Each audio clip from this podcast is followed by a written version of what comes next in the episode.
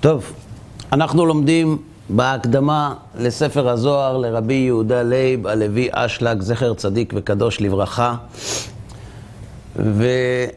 ובשיעורים הקודמים הסביר לנו בעל הסולם בצורה רחבה מאוד מדוע תורת הקבלה, ספר הזוהר וכתבי הארי הקדוש ירדו לעולם דווקא בתקופה שלנו ולא בתקופה הקדומה יותר, שלכל הדעות האנשים שחיו באותן תקופות קדומות מבחינה רוחנית היו הרבה יותר גדולים מאיתנו, ולכן השאלה היא מדוע תורת הקבלה לא נתגלתה דווקא בימיהם ודווקא בימינו, והיא, אה, אה, התשובה לשאלה הזאת נפרסה על פני השיעורים הקודמים.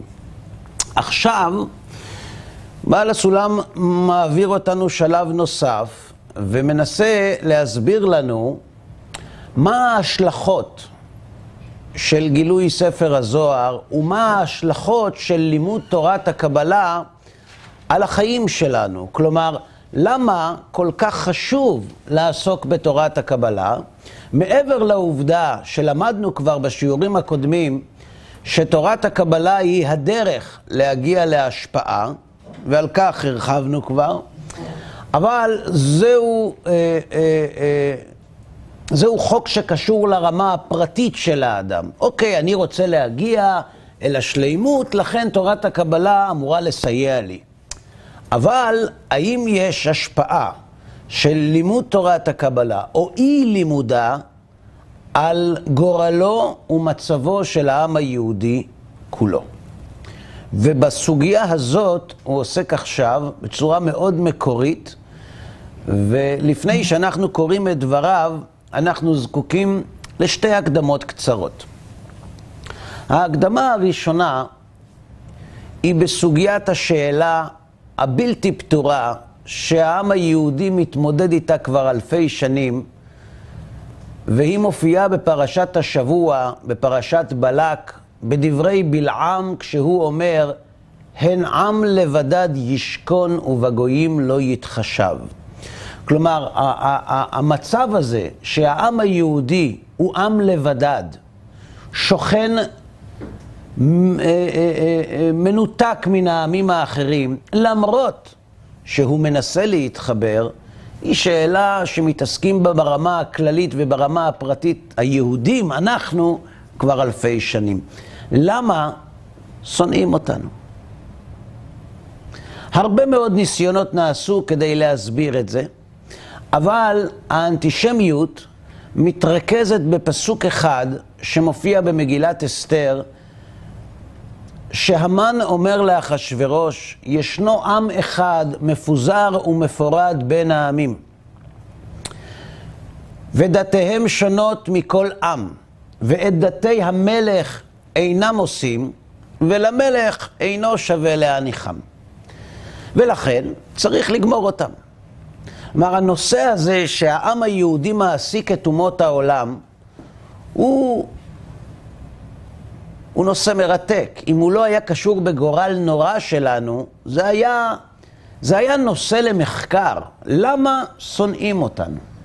אני זוכר כשהייתי גר בהונג קונג, הגיע אליי בחור צעיר, ישראלי, אומר לי, תשמע, יש לי שאלה, אני לא גדלתי בבית דתי, אני ממש, אני יודע על יהדות הרבה פחות מלא מעט גויים.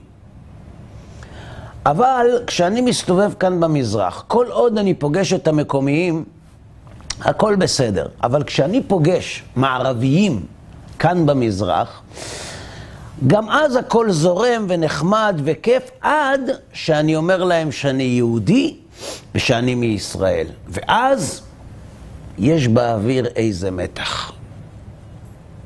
וזה מעסיק אותי. למה הם לא מקבלים אותי? הרי אני לבוש כמוהם, אוכל כמוהם, שר כמוהם, רוקד כמוהם. מה הסיבה? למה? אז יש כאלה שניסו להגיד ששנאו את היהודים כי הם היו מלווים בריבית. הבעיה היא שבאותו זמן היו יהודים שלא הלוו בריבית, לא כי הם לא רצו, כי לא היה להם כסף שהם יוכלו להלוות אותו, וגם אותם שנאו. כלומר, כשמנסים לחפש סיבה ובודקים אותה מבחינה היסטורית, רואים שבו זמנית, על כל סיבה שנעלה, שבמקום אחד גרמה לאנטישמיות, במקום השני נגרמה האנטישמיות מן הסיבה ההפוכה. ולכן, עד היום, אף אחד לא באמת הצליח להסביר למה יש אנטישמיות בעולם. או יותר נכון, אנטישמיות זו מילה די חדשה, היא מגיעה בסוף המאה ה-19, אבל שנאת ישראל. שנאת ישראל מלווה את עם ישראל מרגע שעם ישראל הפציע לאוויר העולם. למה נקרא שמו סיני, אומרים חז"ל, שמשם ירדה שנאה של אומות העולם לישראל? למה? השאלה למה היא לא שאלה סקרנית, היא שאלה שאם נדע תשובה לתת לה בצורה מדויקת, אפשר שיהיה בידינו הפתרון איך להעלים את האנטישמיות ואת שנאת ישראל. למה? ראש ממשלת אנגליה, לתחילת המאה ה-20, קראו לו לואיד ג'ורג'. הוא כתב בזמנו, כשדיברו על בית לאומי לעם היהודי, והוא היה אחד מהמצדדים, הוא כתב כך על האנטישמיות. כותב כך: מכל מיני הקנאות המשתוללות בטבע האדם, אין לך דבר מטומטם כל כך, כך במקור, כמו האנטישמיות. לגבי קנאים אלו, אומר לואי ג'ורג', אין כיום היהודים יכולים לעשות שום דבר אשר ייראה להם. אם הם עשירים, הם נתונים לגזל. אם הם עניים, הם נתונים לבוז. אם הם מצדדים במלחמות, הרי זה מפני שהם רוצים לנצל את ריבות הדמים של הגויים להנאתם. ואם הם דורשי שלום, הרי זה שהם או פחדנים מטבעם, או בוגדים. אם היהודי מתגורר בארץ זרה, הוא נרדף ומגורש ממנה. ואם הוא רוצה לשוב לארצו, מונעים זאת ממנו. למה יש אנטישמיות? אני חושב שלא ג'ורג' היטיב להגדיר את חוסר ההיגיון שיש בשנאה הזאת. זה לא משנה אם תלך עם כיפה או בלי כיפה. בוורשה, בתקופת השואה, הייתה בתוך הגטו כנסייה של מומרים. היו הרבה מאוד אנשים שבתקופת אה, ערב מלחמת העולם השנייה, מתחילת המאה ה-20 עד 1939 בפולין, המירו את דתם. לא מעט, הרבה מאוד. קראתי שמבחינה סטטיסטית, אם בירת ההתבוללות הייתה ברלין, בירת המרת הדת הייתה ורשה. עד כמה שזה נשמע מוזר. הייתה שם כנסייה של מומרים, והלל זיידמן כותב ביומן גטו ורשה, שהוא פגש יום אחד כומר ממוצא יהודי שגורש מקלן שבגרמניה לוורשה בגלל מקורו היהודי, ואשתו ביקשה לשלוח מכתב דרכו, דרך הלל זיידמן, לכנסייה הפולנית, ש, שתעשה צדק, כי, כי בעלה בכלל לא יהודי, והוא, והוא נוצרי, והוא, והוא כומר, והוא רק בטעות נמצא פה. התשובה הייתה ידועה מראש, אבל זיידמן מספר שבמכתב שהיא קיבלה בתשובה דרכו נאמר שהם נורא מצטערים, אבל הם לא יכולים לעזור. כלומר, אפילו אלה שניסו לא רק להתבולל, להמיר את הדת ממש בזמן שהיו צריכים לעשות הבחנה בין יהודים לגויים, הם היו בצד של היהודים. למה? פרופסור לאו שטראוס, כשהוא מדבר על ההתבוללות כפתרון לביטול האנטישמיות, הוא טוען שההתבוללות היא בלתי אפשרית. ההתבוללות לא תפתור את שאלת האנטישמיות מסיבה פשוטה. כל עוד ההתבוללות נעשית על ידי אנשים פרטיים, יש עוד סיכוי שהיא תצליח. אבל ברגע שנעשית כמות גדולה של מתבוללים, הוא מספר שבקליפורניה הצטרפו לאיזו כנסייה קצת יותר מדי יהודים שהחליטו להמיר את דתם. ואז ראשי הכנסייה שעליהם, שעליה הם הצטרפו הציעו להם שמכיוון שהם קבוצה גדולה, אולי כדאי שהם יפתחו כנסייה לבד. כן. למה שונאים אותנו? עשינו למישהו רע. גם אם תגידו ששונאים אותנו בגלל הדת, הרי היום רוב רובו של העם היהודי אינו קשור לתורה מבחינה מעשית לפחות. ואותם שונאים האנטישמים לא פחות מאשר אותנו. אז פעם זה בגלל הדת, פעם זה בגלל הלוואה בריבית, פעם זה בגלל מדינת ישראל, פעם זה בגלל שגירשנו את הפלסטינים. זאת אומרת, אנחנו שונאים אתכם, יום אחד נבדוק למה. לא? הלכה, אתה אומר, כתוב, רבי שמעון בר יוחאי אומר, הלכה עשיו שונא ליעקב. זה נכון שזה כתוב, אבל אני הייתי מבקש להכליל את הפסיקה הזאת, לא רק עשיו, גם ישמעאל. זאת אומרת, השנאה ליעקב היא שנאה של כל אומות העולם, ולאו דווקא של עשיו. סיני. או, אז אמרנו, למה נקרא שמו סיני? כי משם ירדה שנאה של אומות העולם לישראל, אבל השאלה היא למה? חסרים עמים שהמציאו דתות. הרי גם מוחמד טוען שהוא קיבל תורה מן השמיים. מן השמיים, מבין השמיים לארץ, לא משנה, אבל קיבל. למה את המוסלמים, אומות העולם לא שונאים כמו שהם שונאים את ישראל? כי הם סותרים את הדת שלהם. אה? הדת היהודית סותרת את הדת שלהם, כי נגיד בנצרות הם נחשבים מישראל. אתה אומר שבגלל שהיהדות סותרת את הדת שלהם, לכן הם מבקשים להשמיד אותם. אבל גם האסלאם סותר את הדת של הנצרות. אבל הם, הוא לא בא על הנצרות כבעיה, כי, כי הרי ה, זה או שהנוצרים והיהודים לא יכול ששניהם יהיו ביחד, לעומת האסלאם. אני מוכן לקבל את הטיעון שלך, רק שהוא לא מסתדר. המוסלמים טוענים שמוחמד הוא הנביא האחרון, וכיוון שהוא הנביא האחרון, התורה שלו מחייבת את כל העולם, גם את הנוצרים. ולא ראינו שיש אנטישמיות נגד המוסלמים, למרות שהם גם שמים. אומרים שבצרפת לא רוצים שהיהודים- יצאו, על מנת שהשנאה תישאר, שלא יפנו אותה לערבים. כאילו, אני לא יודע למה אתה מתכוון, אבל תשובה לא שמעתי שנתת. לשאלה ששאלתי. לא, יכול להיות שמה שאתה אומר זה נכון, אבל אני שאלתי שאלה. למה שונאים אותנו? בגלל התורה שלנו? קודם כל, אם שונאים אותנו בגלל התורה שלנו, אז למה הנוצרים משאירים את התורה שלנו ולא מעלימים אותה? הנוצרים זקוקים לתורה שלנו לא פחות מאיתנו, מפני שבלי התורה שלנו אין נצרות. ואם אתה צודק, למה לפני שהייתה נצרות שנאו אותנו? ולמה שונאים אותנו עמים שאינם נוצרים? כן? אולי בגלל כתוב שכשאנחנו לא הולכים בדרך הנכונה, הקדוש ברוך הוא מעמיד מלך שגזירותיו כענן, שמתיישר לפי הדרך. עובדה שבתקופת שלמה המלך לא שנאו את היהודים. העולם... אני חוזר על מה שאתה אומר. אתה אומר שיכול להיות שהשנאה של אומות העולם לישראל תלויה בעם ישראל, אבל לא בגורמים שאנשים אוהבים לדבר עליהם, אלא במשהו פנימי, מיסטי כזה.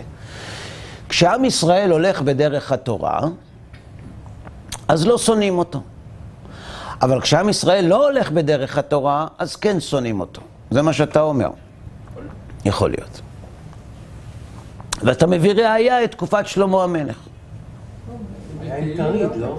אה? טריד זה לא הפירוש שלו, היה עם טריד. יכול להיות, אני לא אומר שלא, אבל אני, אני מנסה להבין, אתה, אתם אומרים שהאנטישמיות היא תוצאה של ההתנהגות של עם ישראל בתוך עצמו, בלי שום קשר ליחס שהוא מתייחס לאומות העולם.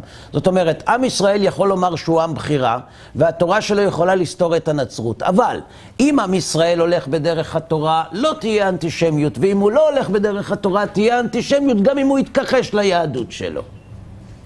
זה מה שאתם אומרים. בתהילים כתוב בפירוש, כן. שעם ישראל התחבר למצרים, השם סידר להם את ההבדלה. אותו דבר הרשב"ץ אומר ב- בספרד ובפורטוגל, אנחנו רואים את זה בגרמניה, ברגע שמתחברים, השם דואג ל... זאת אומרת, אתה, אתה, אתה מחזק את מה שהם אמרו. אתה אומר, עם ישראל, כשהוא הולך בדרך התורה והוא מחליט להיות בדד, אז אין אנטישמיות, אבל אם הוא מנסה להתנתק מהבדד, אז האנטישמיות תפגע בו. אגב, הדבר הזה, גם אם הוא נכון, אנחנו לא רואים אותו בארצות הברית. היום? אז מה אנשים אומרים כשאני אומר את זה? תחכה, זה בסוף יגיע. טוב, אני לא נביא, אולי הם כן. בפועל אנחנו רואים, יש אנטישמיות, גם בארצות הברית, אבל אין את אותה אנטישמיות כלפי המתבוללים בארצות הברית כמו האנטישמיות שהייתה כלפי היהודים בגרמניה. כך שהטיעון שההתבוללות גורמת לאנטישמיות, גם אם היה נכון בגרמניה, בארצות הברית, הוא קצת פחות חזק. אתם מבינים שיש בעיה? אה? יש בעיה גדולה. אני לא, לא אמרתי, אני חי עם זה בשלום ששונאים אותי, אתה לא מבין, אבל אני, אני מנסה בתור מתבונן לשאול, באמת למה? כאילו, אולי יש משהו לשפר. בכל אופן, תראה, כשמדברים עליך רע זה לא תמיד נעים. אז אולי יש מה לתקן. אני אצלהם כל הזמן. טוב. זו הייתה ההקדמה הראשונה. ההקדמה השנייה, כדי להבין את ביאורו של בעל הסולם לאנטישמיות, אה, אנחנו צריכים ללמוד עוד סוגיה אחת. ודע כותב בעל הסולם, שבכל דבר יש פנימיות וחיצוניות. מה פירוש בתורת הקבלה פנימיות וחיצוניות? אה? זה יש כמה רמות אבל, לא? שאלתי, פשוט, בסוד וה... הפשט והסוד אתה אומר. זאת אומרת, הפשט זה החיצוניות והסוד זה הפנימיות. יכול להיות, רק שבעל הסולם חולק על זה, ואומר שהפשט זה הפנימיות והסוד זה החיצוניות. כי הפשט הוא הפנימיות של הסוד. אחרי שאתה מבין את הסוד, אז אתה יכול... נכון. אז לכן זה לא כל כך פשוט להגדיר את זה כך. אז בואו ננסה להבין מה פירוש פנימיות וחיצוניות. והוא כותב כך. אגב, את ההגדרה הזאת שבכל דבר יש פנימיות וחיצוניות, הקביעה הזאת מופיעה בכתבי הארי. אין לך דבר בעולם שאין בו פנימיות וחיצוניות. בכל דבר.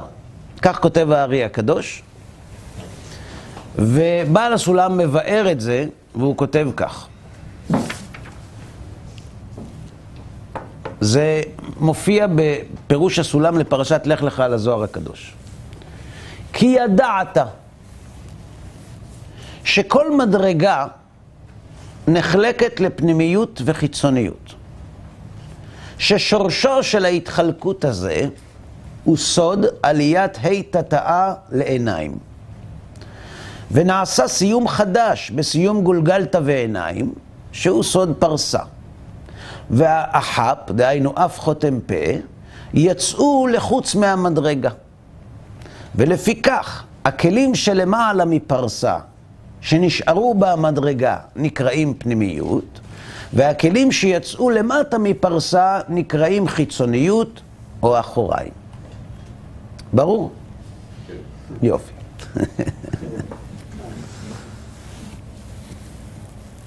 מה עושים עם הדברים האלה? איך מסבירים דבר כזה? אז בואו נגיד כך. אנחנו למדנו בשיעורים הקודמים שיש מבנה של עולמות רוחניים, נכון? שיש עשר ספירות בכל מדרגה, ובכל ספירה יש עשר ספירות, ובכל חלק מעשר הספירות, מהחלקים, מהעשירית של עשר הספירות, יש עוד עשר ספירות עד אין סוף. המושג עשר ספירות הוא מושג של צורות שונות של גילוי האור האלוהי בתוך הכלי. בכל מקום שמאיר האור האלוהי, הוא מאיר ב... בעשרה מינים של הארה, שהם קרויים, המינים האלה, כתר, חוכמה, בינה, נכון? נצח עוד יסוד, תפארת ומלכות. אנחנו למדנו שהפרצוף מתחלק לשלושה חלקים עליונים, ראש, שלושה חלקים אמצעיים, תוך, שלושה חלקים אחרונים, סוף. זו צורת חלוקה אחת. יש עוד צורת חלוקה בפרצוף. או לא רק בפרצוף, אלא בכל, בכל מדרגה ומדרגה. אנחנו למדנו שמה ההבדל העיקרי בין ספירת הכתר לספירת המלכות? מה ההבדל העיקרי? העוביות. באיזו מדרגה, באיזו ספירה העוביות, הרצון לקבל יותר גדול? בכתר או במלכות? מלכות. מלכות. כלומר, הכתר, כלי הכתר, ספירת הכתר, היא זכה מפני שהרצון לקבל שבה, שהוא סוד הנבראים, הרי אמרנו בתחילת ההקדמה לספר הזוהר, מה מהות האדם? רצון לקבל. וכיוון שהכלי נוצר יש מאין, מה נוצר מאין? הרצון לקבל. ההשתלשלות של הכלים מלמעלה למטה מתחילה מן הכלי היותר זך אל הכלי היותר עבה. מהו הכלי הזך ביותר? ספירת הכתר. כלומר, כשאנחנו אומרים שספירת הכתר היא ספירה שיש בה זכות, אנחנו מתכוונים זכות ממה? מרצון לקבל. כיוון שספירת הכתר היא קרובה אל המאציל יותר מכל הספירות האחרות, לכן כביכול טבע המאציל יותר ניכר בה. ומה טבע המאציל? השפעה. לכן כוח ההשפעה שבספירת הכתר מאפיל על הרצון לקבל, ואנחנו מקבלים כלי שבו הרצון להשפיע הרבה יותר דומיננטי מהרצון לקבל. בסדר? וכך בסדר אה, ההדרגה אנחנו מגיעים עד ספירת המלכות שהיא הכלי האחרון. למעשה עיקר הכלי היא הכלי בעצמו, אבל בתוך הכלי הזה יש עשר מדרגות, גמר הכלי הוא ספירת המלכות. ספירת המלכות היא המשכן של הרצון לקבל. לכן העוביות, הרצון לקבל שבספירת המלכות הוא החזק ביותר. עד כאן ברור? יופי. לא ניכנס כרגע להסברים שלא נצא מהם, נאמר באופן כללי שמסיבה מסוימת ספירת המלכות עלתה לספירת הבינה. איך היא עלתה? במדרגות או במעלית? התשובה היא לא במדרגות ולא במעלית. אז מה פירוש עלתה? הרי אין מעלה מטה ברוחניות. צמצמה ספירת המלכות את הרצון לקבל שלה והתאימה את ההתנהלות שלה לספירת הבינה שהיא מידת ההשפעה. כלומר, אם בינה מתארת את ההשפעה, המלכות מתארת את הקבלה. כשאנחנו אומרים שספירת המלכות עלתה לבינה, זה אומר שהמלכות צמצמה את כל הרצון לקבל שנמצא בנברא. עד כאן זה ברור? רגע, עד כאן זה ברור? כשאנחנו אומרים שספירת המלכות צמצמה את הרצון לקבל והתאימה את ההתנהלות שלה לספירת הבינה, זה אומר שבכל הספירות שיש בכלי, כל הספירות שיש בהן רצון לקבל נצטמצמו. כלומר, לא נעשה בספירות הללו שימוש כטבע לידתם, אלא רק בדרך של השפעה. זה נקרא שמלכות עלתה לבינה. כלומר, ספירת המלכות, שהיא נציגת הרצון לקבל, התאימה את ההתנהלות שלה למידת ההשפעה. מה זה אומר לגבי הרצון לקבל שבספירות התחתונות? שהם מחוץ למדרגה. כלומר, שלא נעשה בהם שימוש. כשלא נעשה שימוש בכלי, הוא נקרא מחוץ למדרגה. כלי חיצוני. כלומר, הספירות של ההשפעה, שלושת הספירות הראשונות הן בתוך המדרגה, כי ההתנהלות של הכלי הוא רק בדרך של השפעה והם משכן ההשפעה, ואילו כל הספירות שמשתמשות ברצון לקבל, הן מחוץ למדרגה, מפני שהן מרכבה לרצון לקבל שנאסר בו השימוש. מדוע נאסר בו השימוש? כדי שהאדם יוכל להשוות את צורתו ליוצרו. עד כאן ברור? פחות או יותר, ברור? עכשיו נקרא עוד פעם. כי ידעת שכל מדרגה נחלקת לפנימיות וחיצוניות. בכל ספירה וספירה, בכל פרצוף ופרצוף, בכל מדרגה ומדרגה, יש עשר ספירות, נכון? ובכל מדרגה ומדרגה שיש עשר ספירות, יש פנימיות וחיצוניות. למה? ששורשו של ההתחלקות הזה, איזו התחלקות? פנימי וחיצוני, הוא סוד עליית ה' תתאה, ה' תתאה זו ספירת המלכות, לעיניים שהיא ספירת הבינה. בסדר? בהמשלה לגוף האדם, אז יש את הגולגולת, ויש את העיניים, ויש את האף, ויש את האוזניים, סליחה, ויש את האף ויש את הפה. הפה כנגד המלכות, הגולגלתא כנגד הכתר, העיניים כנגד העיניים כנגד החוכמה, האוזניים כנגד הבינה, האף כנגד התפארת והפה כנגד המלכות.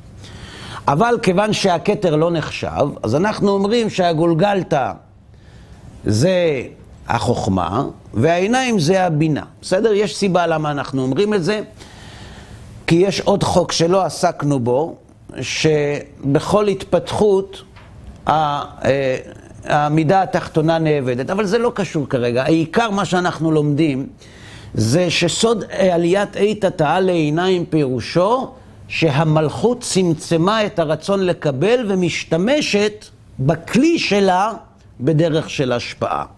והוא סוד עליית עת התאה לעיניים, ונעשה סיום חדש. כלומר, מסך, לא משתמשים יותר במה שיש בספירות שיש בהן רצון לקבל, ונעשה סיום חדש וגולגלת ועיניים שהוא סוד הפרסה, והחאפ, כלומר אוזן, חותם, פה, שהם הספירות שמייצגות, הכלים שמייצגים את הרצון לקבל, יצאו מחוץ למדרגה. בסדר? ולפיכך, הכלים שלמעלה מהפרסה, שעושים בהם שימוש, שנשארו במדרגה כי הם כוחות של השפעה, נקראים פנימיות. והכלים שיצאו למטה מפרסה נקראים חיצוניות או אחוריים. עד כאן ברור?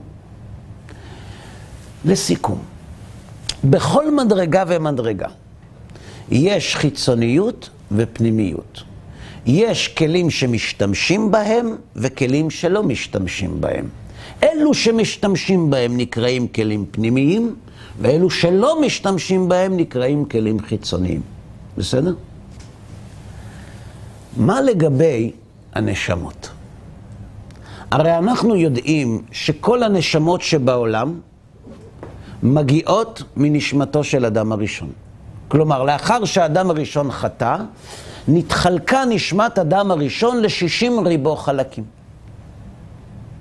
והחלקים הללו, כמו שלמדנו במאמר השלום של בעל הסולם, החלקים הללו, כלומר 60 ריבו נשמות, הם 60 ריבו נשמות שחוזרות לעולם פעם אחר פעם, למרות שבאמת הן כל הזמן קיימות בו, כמו שלמדנו. מה שמשתנה זה לא הנשמות, זה הגופים שמלבישים על הנשמות. וזהו סוד הגלגול. אבל בגדול, מאגר הנשמות של המין האנושי לא יכול לבוא אלא מן הנשמה שקיבל אדם הראשון. וכל השאר, אנחנו קוראים לזה ניצוצות מנשמת אדם הראשון. חלקים. בסדר?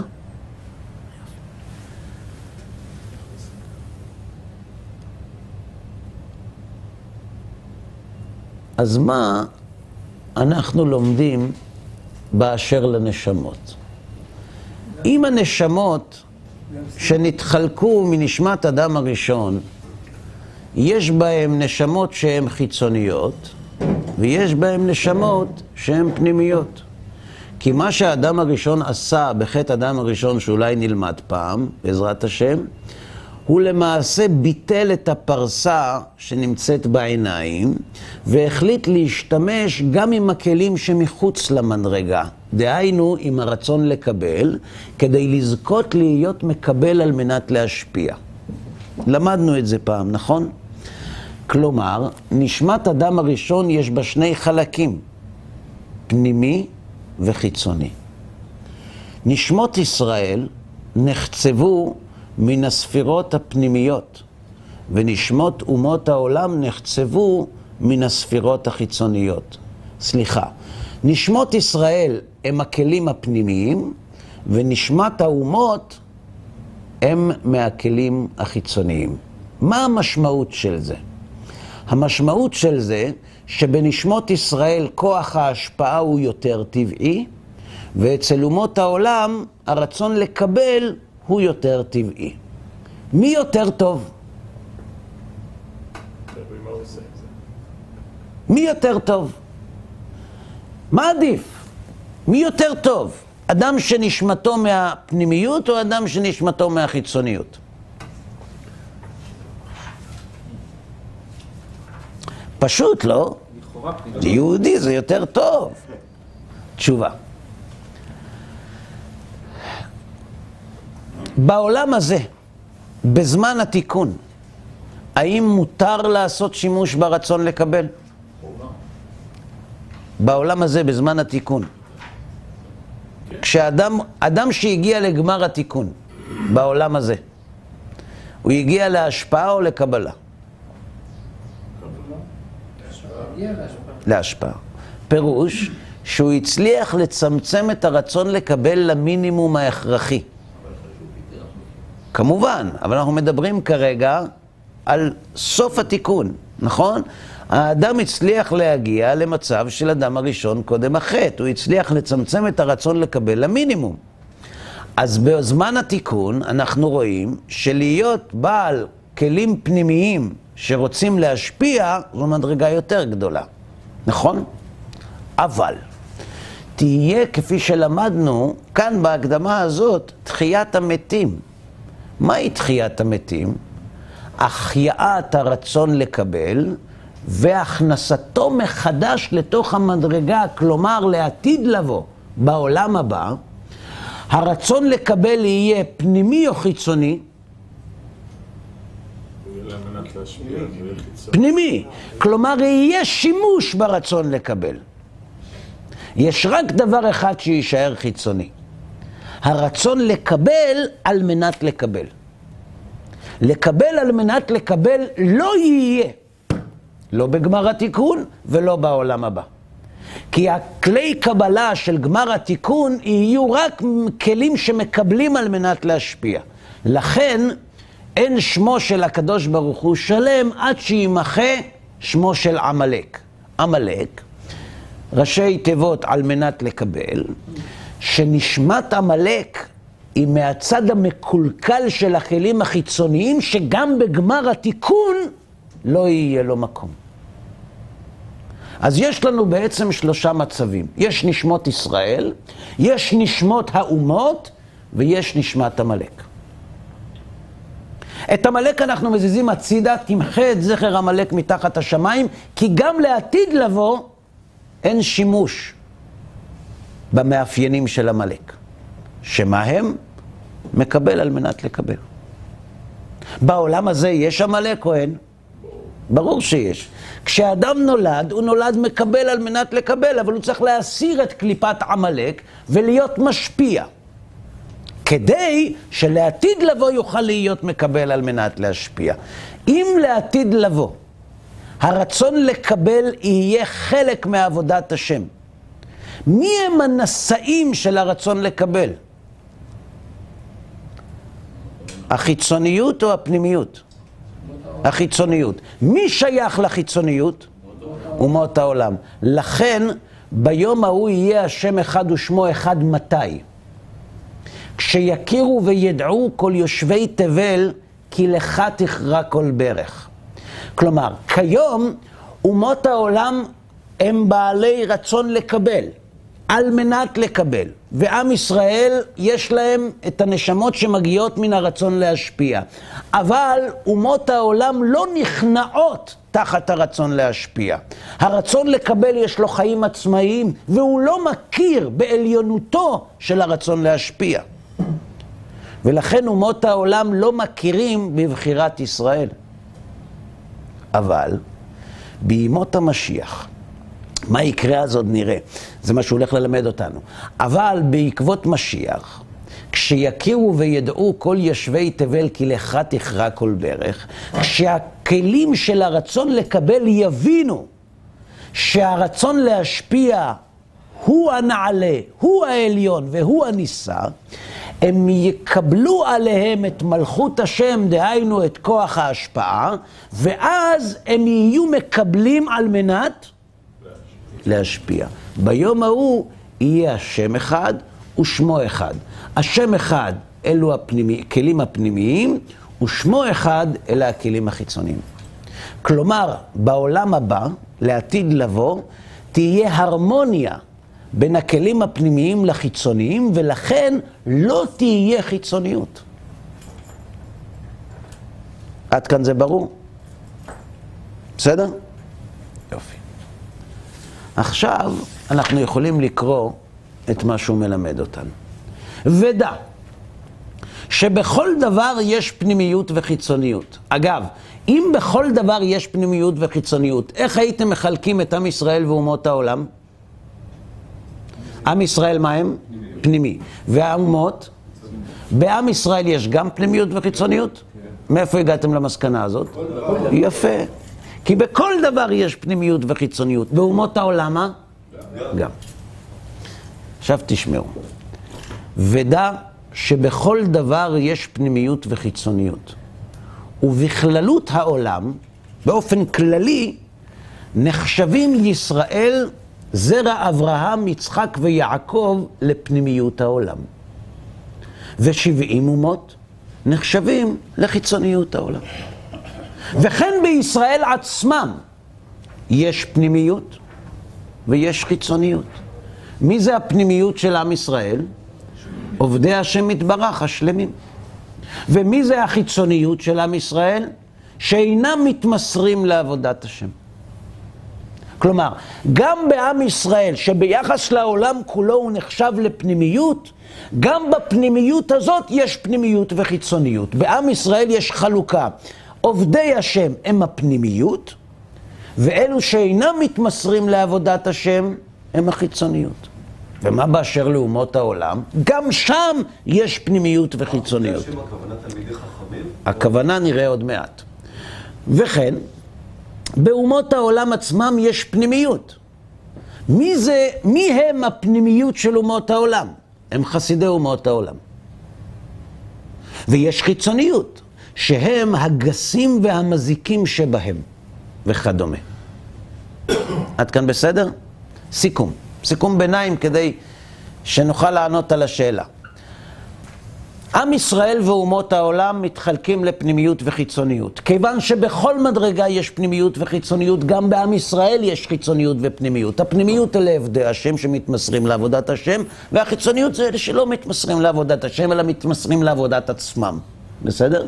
באומות העולם אותו דבר. חסידי אומות העולם, מי הם? אלה שמקיימים שבע מצוות בני נוח כי הקדוש ברוך הוא ציווה, הם פנימיות אומות העולם. ומי הם חיצוניות אומות העולם? אלה הרעים והגסים שבאומות העולם. בסדר? עכשיו הוא ממשיך הלאה. גם באלה שמתמסרים לעבודת השם, יש פנימיות וחיצוניות. וכן בעובדי השם יתברך, שבבני ישראל יש פנימיות, שהם הזוכים להבין נשמת פנימיות התורה וסודותיה, וחיצוניות, שהם אותם שאינם עוסקים אלא בחלק המעשה שבתורה. כלומר, החלוקה היא כזאת. יש את אומות העולם ואת עם ישראל. בעם ישראל יש את עובדי השם ואת שאינם עובדים אותו. ובעובדי השם יש את אלה שעוסקים בפנימיות התורה, ואת אלה שעוסקים רק בחלק המעשי. אז מי הוא הכלי הפנימי ביותר של עם ישראל? סליחה, לא של עם ישראל. מי הם המרכבה לכלי הפנימיות הזכים ביותר בעולם כולו? אלה מעם ישראל שעוסקים בתורה ובפנימיותה. מזכיר את הרמב"ם, מה שהרמב"ם... אני לא מחפש עכשיו את הרמב"ם, אני מחפש להבין את מה שבעל הסולם כותב. עד כאן בסדר? וכן, בכל אדם מישראל יש פנימיות וחיצוניות, שהיא בחינת ישראל שבו, ובחינת אומות העולם שבו. מהי בחינת ישראל שבכל אחד ואחד מישראל? הרצון להשפיע. ומהי בחינת אומות העולם שבכל אחד ואחד מישראל? הרצון לקבל. שיש בו פנימיות שהיא בחינת ישראל שבו שהוא סוד הנקודה שבלב, וחיצוניות שהיא בחינת אומות העולם שבו, שהוא הגוף. אמרנו, מהי נקודת הקצה של הרצון לקבל? הגוף. מהי נקודת הקצה של הרצון להשפיע? הנשמה.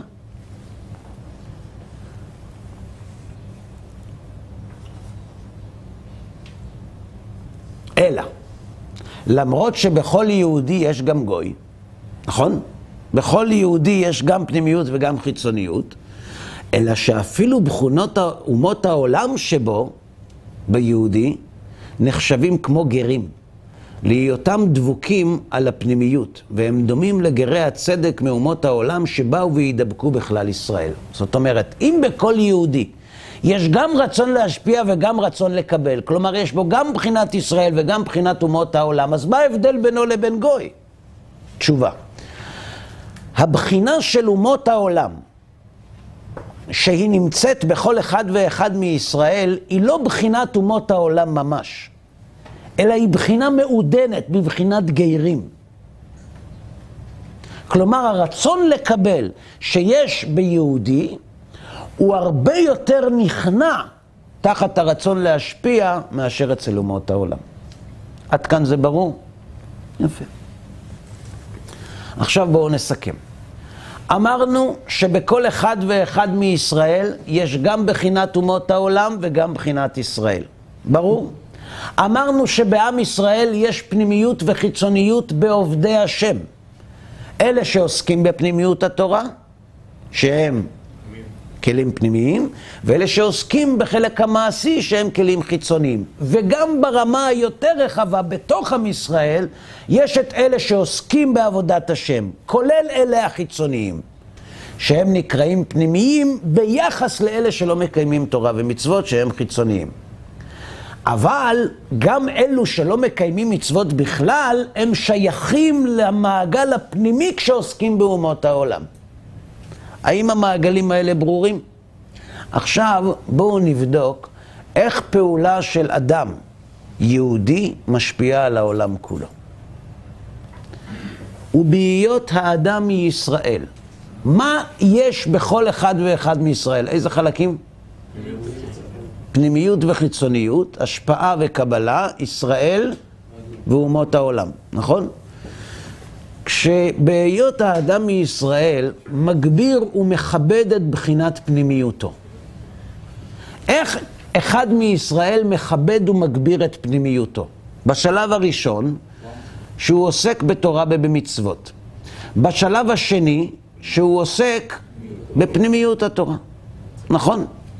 אז כשהוא מגביר ומכבד את בחינת פנימיותו, שהיא בחינת ישראל שבו, על חיצוניותו, שהיא בחינת אומות העולם שבו, דהיינו שנותן רוב טרחתו ויגיעתו להגדיל ולהעלות בחינת פנימיות שבו לתועלת נפשו, וטרחה מועטת בשיעור המוכרח הוא נותן לקיום בחינת אומות העולם שבו. דהיינו לרצון לקבל, דהיינו לצורכי הגוף, דהיינו כמו שכתוב, עשה תורתך קבע ומלאכתך ארעי. מה קורה אז? מה קורה כשהיהודי מעצים, הוא מכבד, הוא מוקיר את ישראל שבו, על ידי קיום תורה ומצוות, על ידי עיסוק בפנימיות התורה. הנה אז גורם במעשיו שגם בפנימיות וחיצוניות של כללות העולם, שבני ישראל עולים בשלימותם מעלה מעלה, ואומות העולם שהם החיצוניות שבכללות, יכירו ויחשיבו את ערך בני ישראל. כיוון שהאדם היהודי הוא מן הכלים הפנימיים ולא מן הכלים החיצוניים, ומכיוון שגם בו, שהוא מן הכלים הפנימיים, יש חיצוניות ופנימיות שהם מבחינת ישראל ואומות העולם, כשהיהודי, שהוא מן החלק הפנימי של נשמת אדם הראשון, כשהוא עוסק בפנימיות, דהיינו בעבודת השם, בקיום תורה ומצוות, בעיסוק בפנימיות התורה, הוא מחזק את בחינת ישראל שבפנימי שבפנימי של העולם כולו. ועל מי זה משפיע? על היחס בין הכלים החיצוניים הכלליים לכלים החיצוניים הפנימיים. דהיינו, זה מעלה את מדרגת ישראל, שהיא הפנימיות, בעיני אומות העולם שהן החיצוניות. נמשיך. ואם חס ושלום להפך, שהאדם הפרטי מישראל מגביר ומחשיב את בחינת חיצוניותו, כשהיהודי משתעבד לרצון לקבל וזונח את ישראל שבו, שהוא הרצון להשפיע, שהיא בחינת אומות העולם שבו, הרצון לקבל, על בחינת ישראל שבו, שזה בחינת הרצון להשפיע, כמו שכתוב, הגר אשר בקרבך יעלה מעלה מעלה, דהיינו החיצוניות, והוא יעלה עליך מעלה מעלה, כלומר האדם היהודי שהוא סוגד לרצון לקבל, ואתה, דהיינו בחינת ישראל שבך, דהיינו הפנימיות, תרד מטה מטה, מה קורה אז? אז גורם במעשיו שגם החיצוניות שבכללות העולם, שהם האומות, עולים מעלה מעלה ומתגברים על ישראל ומשפילים אותם עד לעפר, ובני ישראל שהם הפנימיות שבעולם ירדו מטה מטה חס ושלום. דע לך שהיחס בין אומות העולם לישראל, בין כבוד לשנאה, בין, בין לנשא את עם ישראל לבין להשפיל אותם, זה תלוי במה עושים היהודים בבחינת ישראל ואומות העולם שבהם. כאשר האדם עוסק בפנימיות, דהיינו בהשפעה, ומצמצם את הרצון לקבל, הוא גורם לכך שאומות העולם ינשאו את הרצון להשפיע. זה נקרא אור לגויים. ואם חס ושלום הפוך, כשעם ישראל עובד לרצון לקבל שבו, הוא נותן כוח למרכבה לרצון לקבל באופן כללי, שאלו הם אומות העולם, ואז הביטוי של התנשאות אומות העולם על ישראל זה בהשפלת כוח ההשפעה עד עפר, שהביטוי המעשי של זה זו שנאת ישראל. אבל זה לא נגמר כאן. ואל תטמע על זה.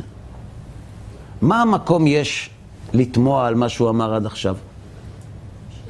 שאדם פרטי יגרום במעשיו מעלה או ירידה לכל העולם? בן אדם אחד יכול להשפיע על כל העולם? נראה לך הגיוני? אפקט הפרפר אתה קורא לזה. כי זהו חוק ולא יעבור. אשר הכלל והפרט שווים כבית טיפות מים. וכל שנוהג בכלל כולו, נוהג גם בפרט. ואדרבה, הפרטים עושים כל מה שבכלל כולו. הרי מה עושה את הכלל כלל? הפרטים. כמה פרטים צריכים להיעשות עד שיהיה הכלל כלל? אם הכלל מורכב ממאה פרטים, אז כל פרט ופרט תורם את חלקו להיות הכלל קיים. ולכן בכל יהודי, בכל פרט ופרט, יש כוח להשפיע, כמובן לפי מדרגתו, על העולם כולו. אגב, המהלך הזה עובד גם בתוך עם ישראל. הרי אמרנו שגם בעם ישראל יש פנימיות וחיצוניות. מהם הפנימיות והחיצוניות שבעם ישראל? אלה שמקיימים מצוות ואלה שלא מקיימים מצוות. כאשר אלה שמקיימים מצוות עוסקים בהשפעה, הם גורמים לאלה שלא מקיימים מצוות לכבד את התורה. וכאשר הם עוסקים באומות העולם, דהיינו בחיצוניות שהוא רצון לקבל, הם מעצימים את החלק החיצוני שבעם ישראל, ואז תורה מונחת בקרן זווית, ויראי חטא יימאסו. עכשיו תגידו לי בבקשה, איזה כלים ירדו לעולם לקראת ביאת משיח? היותר עבים או היותר זכים? מה למדנו? אוהבים יותר. כלומר, הנשמות בעלות הרצון לקבל העוצמתי ביותר. מתי יורדות לעולם? לפני ביאת משיח. לכן, כיוון שהרצון לקבל יהיה כל כך גדול, שזה נקרא חוצפה ישגה, הביטוי המעשי של זה, זה חוכמת הסופרים תסרח, ויראי חטא ימאסו, ושר מרע משתולל, והמלכות תהפוך למינות. כלומר, כיוון שתופסי התורה יהיו בעלי הרצון לקבל הגדול ביותר שבכל הדורות, לכן יהיה מאוד קשה לנצח את הרצון לקבל ערב ביאת משיח. ואם תופסי התורה יהיו משועבדים לרצון לקבל, את מי הם מחזקים? הם מחזקים את אלו שאינם שומרים מצוות בתוך עם ישראל, ואת רשעי אומות העולם ששולטים על חסידי אומות העולם, ואת אומות העולם בכלל ששולטים על ישראל. ולכן אנחנו יכולים לצפות שבעקבות משיחה יקרו שני דברים. ששנאת ישראל תתעצם למימדים בלתי נתפסים, ושהתורה תהיה בזויה. בואו נקרא את זה בפנים. ובזה יתבאר לך מה שאית בזוהר, שמתוך העסק בספר הזוהר ובחוכמת האמת, יזכו לצאת מן הגלות לגאולה שלימה. שלכאורה, מה עניין לימוד הזוהר לגאולתם של ישראל מבין האומות? למה? למה דווקא בחוכמת האמת ובזוהר יזכו לצאת מן הגלות? ובמבואר מובן היטב, כי גם התורה יש בה פנימיות וחיצוניות, כמו כללות העולם כולו, ולפיכך. גם העוסק בתורה, יש לו אלו בית המדרגות. ובהיותו מגביר טרחתו בפנימיות התורה וסודותיה, נמצא גורם בשיעור הזה שמעלת פנימיות העולם שהם ישראל תעלה מעלה מעלה על חיצוניות העולם שהם אומות העולם. כלומר, כשהיהודי עוסק בתורה, לעומת מי שלא עוסק בתורה, מה זה נקרא? פנימי. בין אלו שעוסקים בתורה, יש כאלה שעוסקים בנגלה וכאלה שעוסקים בנסתר. הנסתר מהו? הפנימי. לכן, כשהיהודים שעוסקים בתורה מנשאים את פנימיות התורה ומוקירים אותה, הם מחזקים את הפנימיות שבעם ישראל. כלומר, הם מחזקים את ישראל שנמצא בתוך ישראל, שנמצא בתוך אומות העולם. הם מחזקים את מידת ההשפעה. מה זה גורם? שהלומדים את תורת הנגלה ינשאו, ינשאו את הלומדים בתורת הנסתר, וממילא אלה שאינם עוסקים בתורה ינשאו את אלו שעוסקים בתורה, וממילא חסידי אומות העולם ינשאו את כללות ישראל, ורשעי אומות העולם יהיו כפופים ומנשאים את חסידי אומות העולם שמנשאים את ישראל, שמנשאים את עוסקי התורה, שמנשאים את לומדי הפנימיות. זו הפירמידה. אני קורא שוב. כי גם התורה יש בה פנימיות וחיצוניות כמו כללות העולם כולו. ולפיכך, גם העוסק בתורה יש בו אלו בית המדרגות. ובהיותו מגביר טרחתו בפנימיות התורה וסודותיה, נמצא גורם בשיעור הזה שמעלת פנימיות העולם, שהם ישראל, תעלה מעלה מעלה על חיצוניות העולם, שהם אומות העולם. וכל אומות העולם יודו ויכירו בשבחם של ישראל עליהם, עד שיקוים הכתוב ולקחום עמים והביאום אל מקומם והתנחלום בית ישראל על אדמת השם. וכמו כן כתוב, כה אמר השם אלוהים, הנה אשא אל גויים ידי ואל עמים הרים ניסי, והביאו בנייך בחוצן ובנותייך על כתף תישאנה. מה המשמעות של נבואת ישעיהו? שאומות העולם יכירו במעלת ישראל. מתי אומות העולם מכירים במעלת ישראל? כשעם ישראל מכיר במעלת לומדי התורה, ולומדי התורה מכירים במעלת אלו העוסקים בפנימיות התורה. עכשיו שאלה, מה יקרה אם נחיה בדור שאלו שעוסקים בפנימיות התורה יהיו בזויים בעיני אלו שעוסקים בחיצוניות התורה? סביר להניח שזה יגרום למצב שאלו שאינם שומרי מצוות יבוזו לשומרי המצוות, ולכן אומות העולם יבוזו לישראל, ורשעי אומות העולם יתחזקו ויכניעו תחתיהם את חסידי אומות העולם, וכך יבוא על העולם חורבן. אבל אם חס ושלום להפך, שהאדם מישראל משפיל מעלת פנימיות התורה וסודותיה, ואומר, עזוב, לא צריך את זה, מי לומד היום קבלה? כל המשונים, כל, ה... כל האלה שלא מבינים כלום מהחיים שלהם ולא יודעים שום דבר, ואפילו הלכה לא יודעים להגיד, הולכים ולומדים קבלה. מה יקרה שהאדם מישראל משפיל מעלת פנימיות התורה וסודותיה? הדנה בדרכי נשמותינו ובמדרגותיהם, וכן בחלק השכל וטעמי מצווה כלפי מעלת חיצוניות התורה, הדנה בחלק המעשה בלבד, ואפילו אם עוסק פעם בפנימיות התורה, ככה בשביל ההשכלה, הרי הוא מקציב לה שעה מועטת בזמנו, בשעה שלא יום ולא לילה, כמו שהייתה חס ושלום דבר שאין צורך בו, מה קורה אז? הוא נמצא גורם בזה להשפיל ולהוריד מטה-מטה את פנימיות העולם שהם בני ישראל, ולהגביר את חיצוניות העולם עליהם שהם אומות העולם, וישפילו ויבזו את בני ישראל ויחשיבו את בני ישראל כמו שהיו דבר מיותר בעולם, ואין לעולם חפץ בהם. ולא עוד, אלא שגורמים בזה שאפילו החיצוניות שבאומות העולם, מי זה החיצוניות שבאומות העולם? הרשעים של אומות העולם,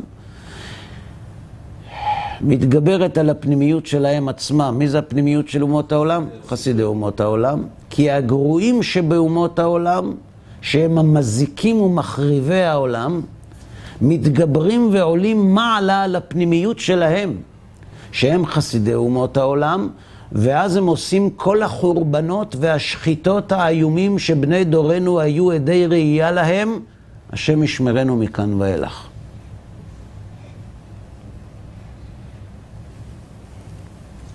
אני לא יודע איזה דברים קרו בתקופה שהוא כתב את ההקדמה לספר הזוהר, אבל אני יכול לומר לכם שהוא כתב את ספר הזוהר במאה ה-20, את ההקדמה.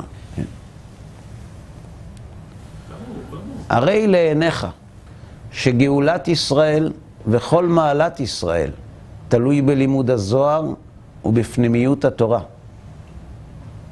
כי לימוד פנימיות התורה מעצים את הפנימיות על החיצוניות בלימוד התורה, הוא מעצים את הפנימיות על החיצוניות בין עובדי השם לאלו שאינם עובדי השם, הוא מעצים את הפנימיות על החיצוניות בין עם ישראל לאומות העולם, הוא מעצים את הפנימיות על החיצוניות באומות העולם, כשחסידי אומות העולם שולטים על רשעי אומות העולם. ולהפך, כל החורבנות וכל ירידתם של בני ישראל, למה יש כפירה בעם ישראל? למה עם ישראל עוזב את דרך התורה? למה החיצוניות מתגברת על הפנימיות בעם ישראל?